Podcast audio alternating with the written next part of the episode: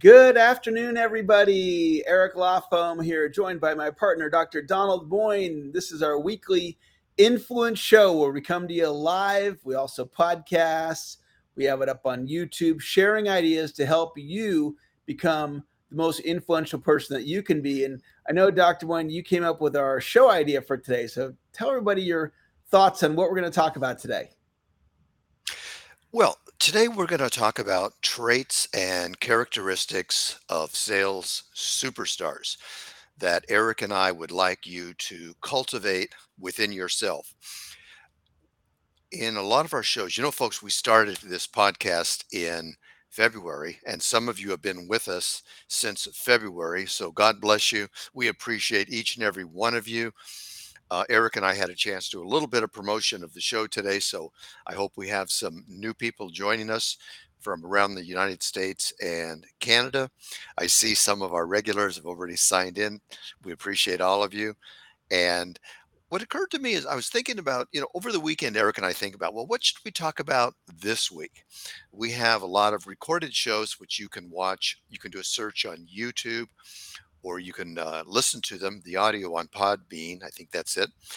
Uh, and what I was thinking about this weekend, you know, I've worked with all kinds of salespeople in so many different fields financial planning, mortgages, high tech, uh, real estate sales, uh, selling from the front of the room, uh, promoters, uh, just you know i've worked with a lot of fortune 500 companies and i was thinking what what do these people have in common? Now besides knowing sales techniques every sales trainer teaches sales techniques so i started thinking about traits and qualities that we can cultivate within ourselves that really increase the odds for achieving a lot of success making a lot of money helping a lot of people.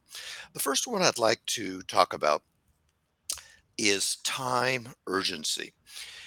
There's a way that highly successful people in sales look at time that and it goes way beyond time management because you know time management is is very useful. Eric teaches it i teach it. You know you make up list you make up your most important list of things to do. You start at the most urgent at the top of the page. But the problem is that i have seen people and i've even done this myself. We make up the list and we start at something that's on the bottom of the page. You ever done that? You ever been there? I've done that. Or I start with something that's not even on the page. You know, I get distracted by by something going on, and uh, or I just don't want to face what I have to do. So, I, I want to encourage you to cultivate this time urgency. A major insight I've had that you may want to write this down, folks, is that when we're wasting time, we're not just wasting time, we're wasting our lives. When we're wasting time, we're not just wasting time, we're wasting our lives. If you are religious, if you are spiritual, you know, you you probably see yourself as uh, a creation of God. That you know, we're not just some random mass of protoplasm. We're here for a reason to make this world a better place, to help other human beings, and so you're really, you know, you you're not doing what God wants you to do. God gave you gave each of us a lot of great gifts and he, God wants us to use those gifts. And so there's an obligation there. Uh, you have to have a way of convincing yourself to uh, view time in a different way, or you're not going to nearly achieve the level of success that you deserve to achieve in sales. I want to give you a, a, few quick examples of this. Now, the first example is a situation that many people find themselves in, especially if you're in corporate sales or even if you're not in corporate sales. But frequently, and I've been in this position many times, you are up against and you're told by a company or even by an individual who might be hiring you, hey, I'm looking at five other people, or I'm looking at three other people. I'm looking at six other competitors. You might be required to uh, fill out a proposal or submit a proposal. What are you going to do? How are you going to help our company? Hey, I'm looking at five different real estate agents. Tell me why I should hire you. Tell me why I should give you the listing for my beautiful house, for you to sell my beautiful house. And one of the things I've seen over and over again is that you can have the very best proposal, But you know what? If it's 1 day late, I guarantee you, you're not going to get the work. You're not gonna get the sale. You're not gonna get the listing in real estate. So you you have to have that time urgency. Uh, sometimes I'm a psychologist, so I like to look at how do people develop bad habits. And I think school is terrible. I knew so many people in school. You know, I earned a bachelor's degree, a master's degree, and a PhD. And even in my PhD program, I had fellow students who would procrastinate and procrastinate and procrastinate. And like the paper was due tomorrow. And they would say, Hey, Donald, let's get together tonight. Let's pull an all nighter. You know, let's uh, I'll make a bunch of coffee, we'll get some pizza, and we'll, you know, we'll write our papers. And, you know, one of the things I did and this it actually lowers your stress, folks, when here's something else you can write down. When you have more time urgency, it actually lowers your stress. People think, "Oh, I don't wanna stress myself. I'm such a delicate little snowflake." No, folks, by by putting things off uh, until the last minute, uh, you're increasing your stress. It's it's hard to get a good night's sleep. So, uh, you wanna get it the smart thing to do is get that proposal in early if you can. People who are hiring, they respect that. They say, "This is someone who's really on the ball. They're going to market the heck out of my house. You know, they're gonna do a great job for me. They're not gonna be late. I'm not gonna have to, you know, hit them with a cattle prod to get them to do the work I want them to do." I wanna give you another example here. This is from a real estate agent that I worked with, uh, earlier this year. And one of the things that I shared with him, which he already knew, most people in real estate know this, is that one of the best ways to get listings is to go after the expired listings.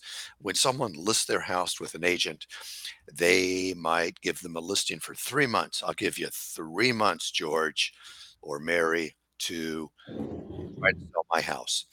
And at the end of the three months, if they have not gotten a good offer on the house, they're pretty frustrated with the agent and they're probably not going to renew with that agent.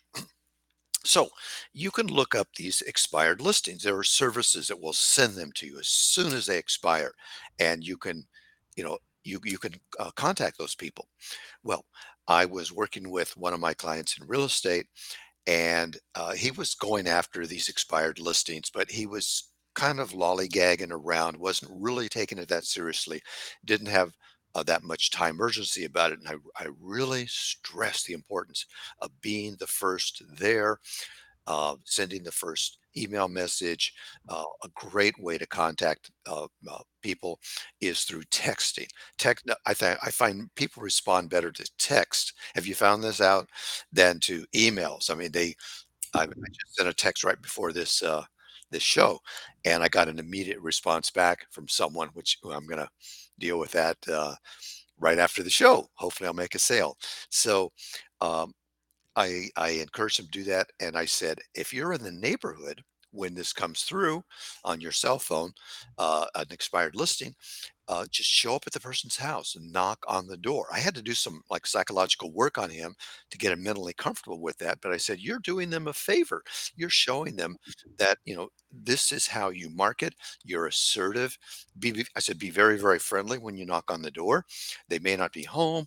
Maybe just one spouse is there, but you know this is really impressive because most agents don't do that well here's here here's this is the right way to do it folks he actually did that he talked about it we talked about it for several months he didn't do it and then a listing came up this is a three and a half million dollar home he got the listing on it and folks when that house sell, sold he didn't sell the house but he did get the listing part of the commission and when that house sold he made almost a hundred thousand dollars that was his share of the commission. And one final quick story, and I'm going to turn it over to my friend and partner Eric Lofholm. Is um, actually I want to give you a couple of real, real quick ones. Uh, one of them, since we are on social media, um, you know, folks, you get people that contact you on social media, or or it can be through email, and those leads expire quickly. People lose their interest very quickly, and I've helped several of my clients over the last couple of years uh, get more business through LinkedIn. And one of the saddest things I've seen, I had a, a woman I was working with. I helped her generate a lot of leads, and I did. I would do follow up with her, and she was just so slow to respond. In some cases, she took four or five days, and she missed sales that she should have had. And I kept trying to emphasize, you know, the importance of this to her, but I was not getting through. And then one day I said this to her. I'm, I'm not going to use her name here. It's a small world, but I said, you know something, you have lost over twenty thousand dollars this year because you've been so slow in responding to these leads that are coming in over LinkedIn. And she thought about it for a minute. She said, You know, Dr. Moine, it's actually over $30,000. I said, What are you going to do? She said, I'm going to, I'm going to get back to him the same day. I'm going to get on LinkedIn every day. I'm going to look at these messages. I may not do much else, but I'm going to respond to these messages. Um, Okay, I've got a couple more examples, but I think you guys get the point. Increase the time urgency and and just you know jump on opportunities quickly because they do fade quickly. Eric, I'm going to turn it over to you.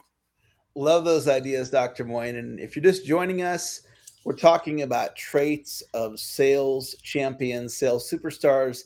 Uh, we'd love it if you type into the chat and let us know what part of the world are you joining us from today and I want to share a couple of quick stories with you.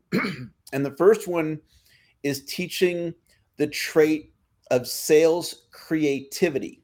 Mm-hmm. And years ago, I was married to my first wife, and we lived in a two bedroom condo. And we owned the condo, and it was in San Diego. And I guess there weren't a lot of available condos on the market. And we got this letter in the mail from a real estate agent and it said, I have a client who's looking for a condo like the condo that you own. And if you would consider selling, my client is willing to pay top dollar.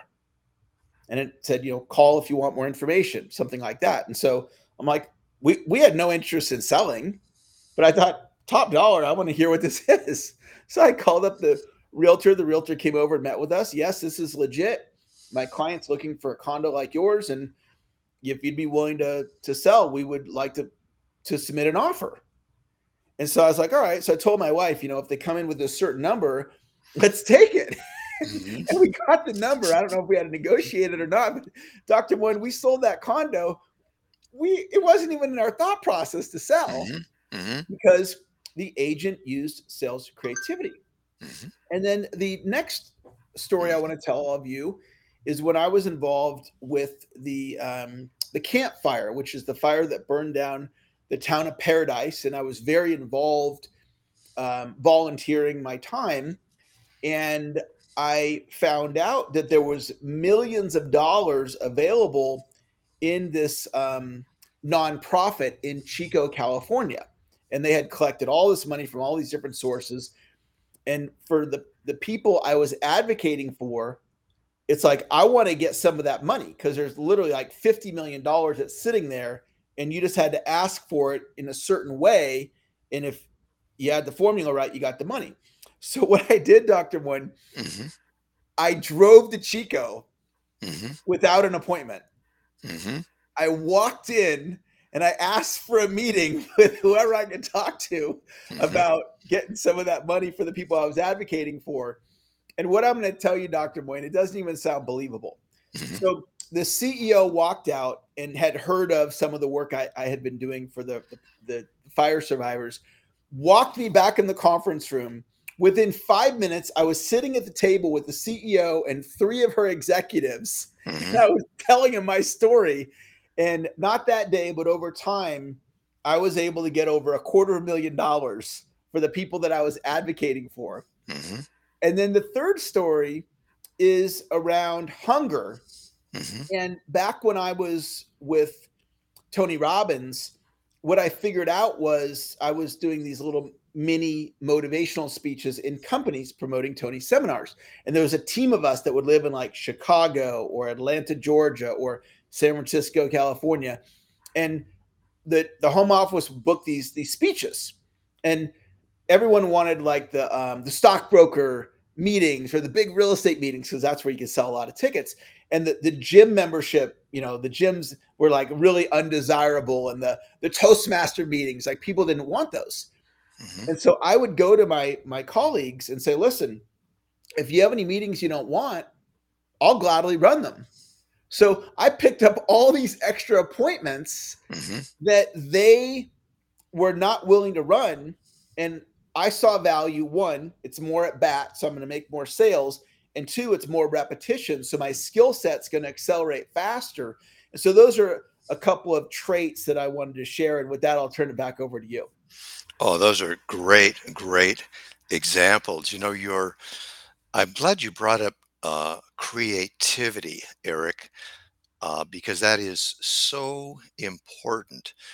Uh, and it's it's not usually taught in sales training courses.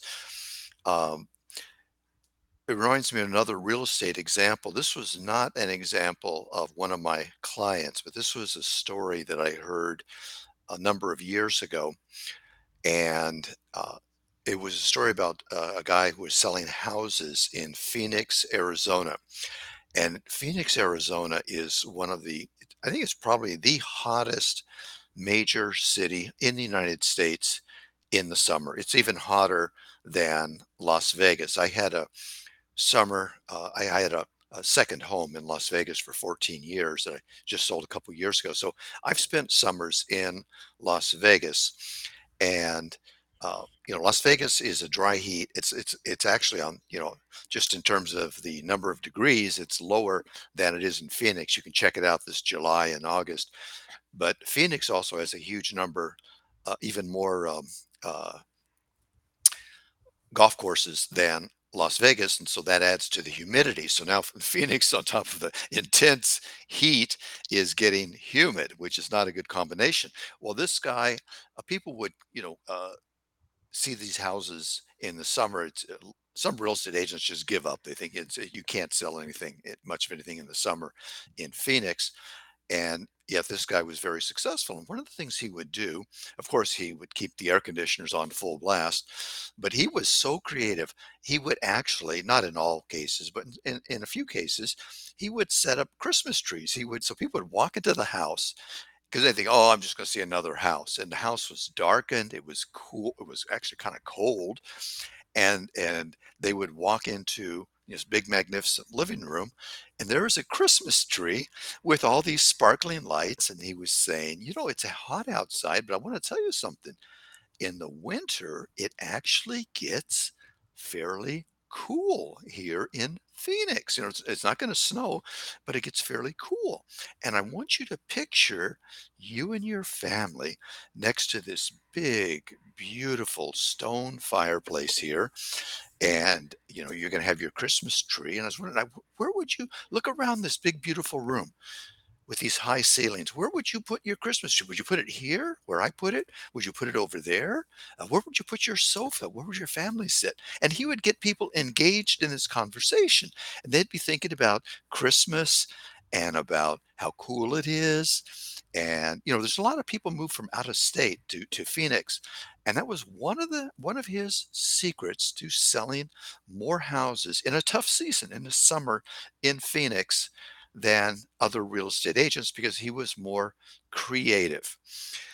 The next one I'd like to share with you is a, a, a trait or a characteristic or way of thinking is I want you to cultivate the belief that I am worth more. I want you all to write that down. I am worth more. And I, I look at the highly successful salespeople I'm working with now, the people I've worked with over the last 20 or 30 years. They're very different in many respects. Some of them are tall, some of them are short, some of them are skinny, some of them are a little on the heavier side. They're of all different races, but they all felt like I deserve more. And so that that strongly affects your behavior, folks. That strongly affects your behavior. Uh, put your hands on your heart right now. Let's anchor this in. This is a, you know, the anchoring technique from neuro linguistic programming. Put your hand on your heart and tell yourself this with great sincerity and great feeling. I deserve more. I deserve more success. I deserve more sales. I, I want you to uh, put write down that word more m-o-r-e in very large letters. Just say that word for the rest of this week and and even going forward just say that word as much as you can when you talk to yourself. You know folks we we talk to ourselves at the rate of around 200 words a minute. You're probably talking to yourself right now you're saying wow this is interesting or you're saying uh, you know, when's he going to tell me a story? Or you're saying, uh, you know, you're, you're talking to yourself about, I've got a sales call after this. I don't know what you're saying, but I know a lot of you are talking to yourself as you're listening to me. There's nothing wrong with that, but make sure you're saying the right things to yourself. And one of the best, most positive words you can use is I deserve more. It doesn't mean you're egotistical, you're better than anyone else.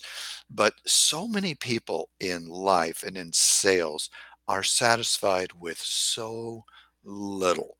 They start making $10,000 a month and they're satisfied. They put their, their feet up on, you know, on the desk. They get up late, they quit early, and it just, it really has a profound impact on their sales. And, and for some of some folks they've been doing this for so long for so many years they don't even realize what they're doing to themselves. There's their but their internal dialogue is controlling the show. You know they're saying gee i i made uh, $12000 this i made $12000 i only you know i was only shooting for 10 i can kick back next month.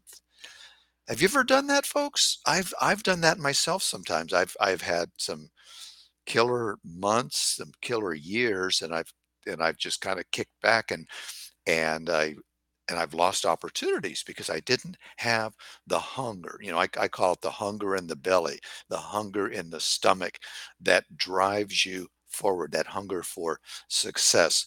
So put that word more into uh, your vocabulary. We all have it in our vocabulary, but use it more frequently when it comes to your success, your clients, your customers. I want to share with you a couple stories here. Uh, and you know, folks, sometimes you have to do some things. There's a saying that successful people do the things that unsuccessful people don't want to do. Successful people do the things that unsuccessful people don't want to do. And the funny thing is, at first, you start doing some of these things and you think, wow, I'm not comfortable doing this, or this is a little bit stressful. And the reason, let's figure this out, folks. Let's put on your thinking cap. The reason you are not as successful as uh, not as uh, comfortable with it is that it's new. Anytime we do something that's new, it, it we're not going to be in a comfort zone.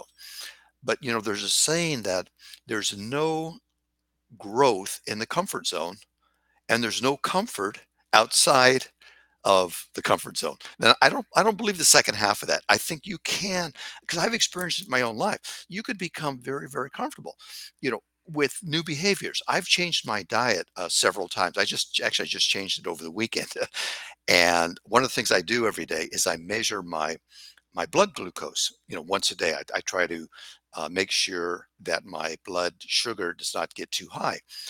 And it is amazing that my I was able to drop my blood glucose by about 15 points by making a couple little adjustments in my diet, which I think was already pretty good.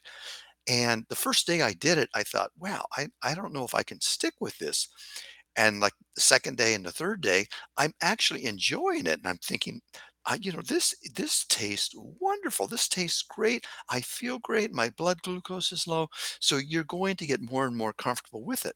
So one here's here's the story I want to share with you is that for two and a half years, Eric and I have been working with a healthcare technology company that I've mentioned these uh, this company to you guys before in a previous podcasts. they have uh, developed a breakthrough visor. You know, Apple today came out with a, a $3,500 headset that uh, combines virtual reality and augmented reality. Well, the company we're working with, they've had this for two years. And uh, Eric and I have been helping them with their marketing. And one of the things they've wanted us to do is to meet with their team that uh, raising money for the company. We've helped them raise almost $30 million in two and a half years. Uh, when they want us to meet with them every Saturday morning at 8:30. You know, we work. Eric and I work hard all week. We have other things to do on the weekend, but you know what? In two and a half years, I have been there for every single meeting. Eric has missed a few because he's super super busy. He's running groups, but uh, we have, and then we you know we've had other meetings with them. We write emails for them. We've helped them bring in almost thirty million dollars, and the reward for that, folks. Not only are they paying us in money, but they're also paying us in stock, and when this company goes public, which is going to be in less than two years, Eric and I can make, we have the potential of making a whole, whole lot of money from that stock because uh, it's, uh, we acquired it at our first batch of stock was at a dollar thirty a share, which we didn't have to pay for. And uh, the stock is now at 275 a share. But when it goes public, the underwriters say it's going to be over $20 a share. So you're going to have some very rich rewards for breaking out of your comfort zones. And I want to give you one more quick example and turn it over to my friend um, Eric. And that is, I had a client in Florida. Actually, I'm still working with him. I don't want to say had. Um, and he was driving all over Florida. He's a financial advisor to do seminars, financial planning seminars. Uh, and sometimes th- this guy, he really has all these traits we're talking about here today. He has time urgency. He breaks out of comfort zones. And some some months he was doing 25 seminars a month. He was doing lunch seminars, dinner seminars, 25 a month. Well, he got tired of driving all over Florida. And he got this idea of uh, he got a driver. The first thing he did to break out of his comfort zone, he got a driver, so he wasn't driving. But he found he couldn't really work much. It still took a lot of time. So he got the idea that I am going to lease a private jet. And you know what?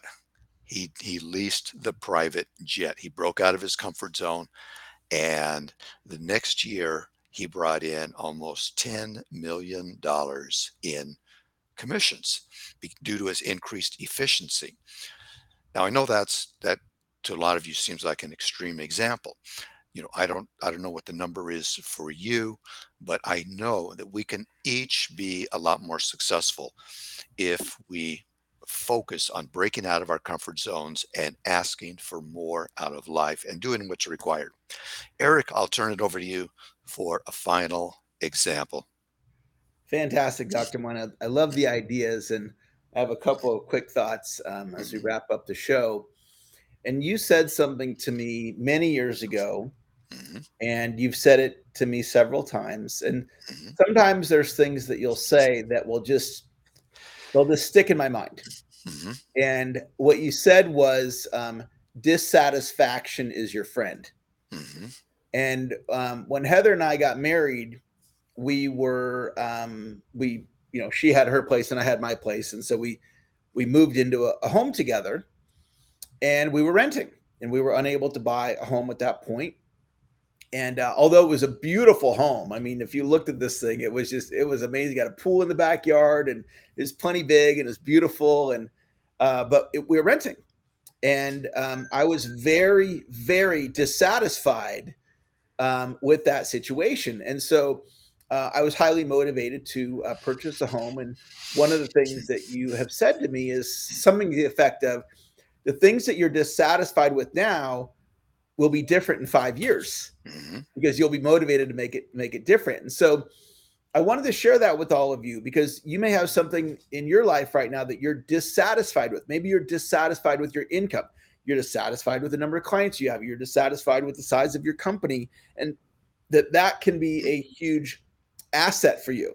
Mm-hmm. The other idea I want to share with all of you Mhm. is this is a, uh, an idea that I got from Tony Robbins, and he, he told this story of uh, this castle that he bought.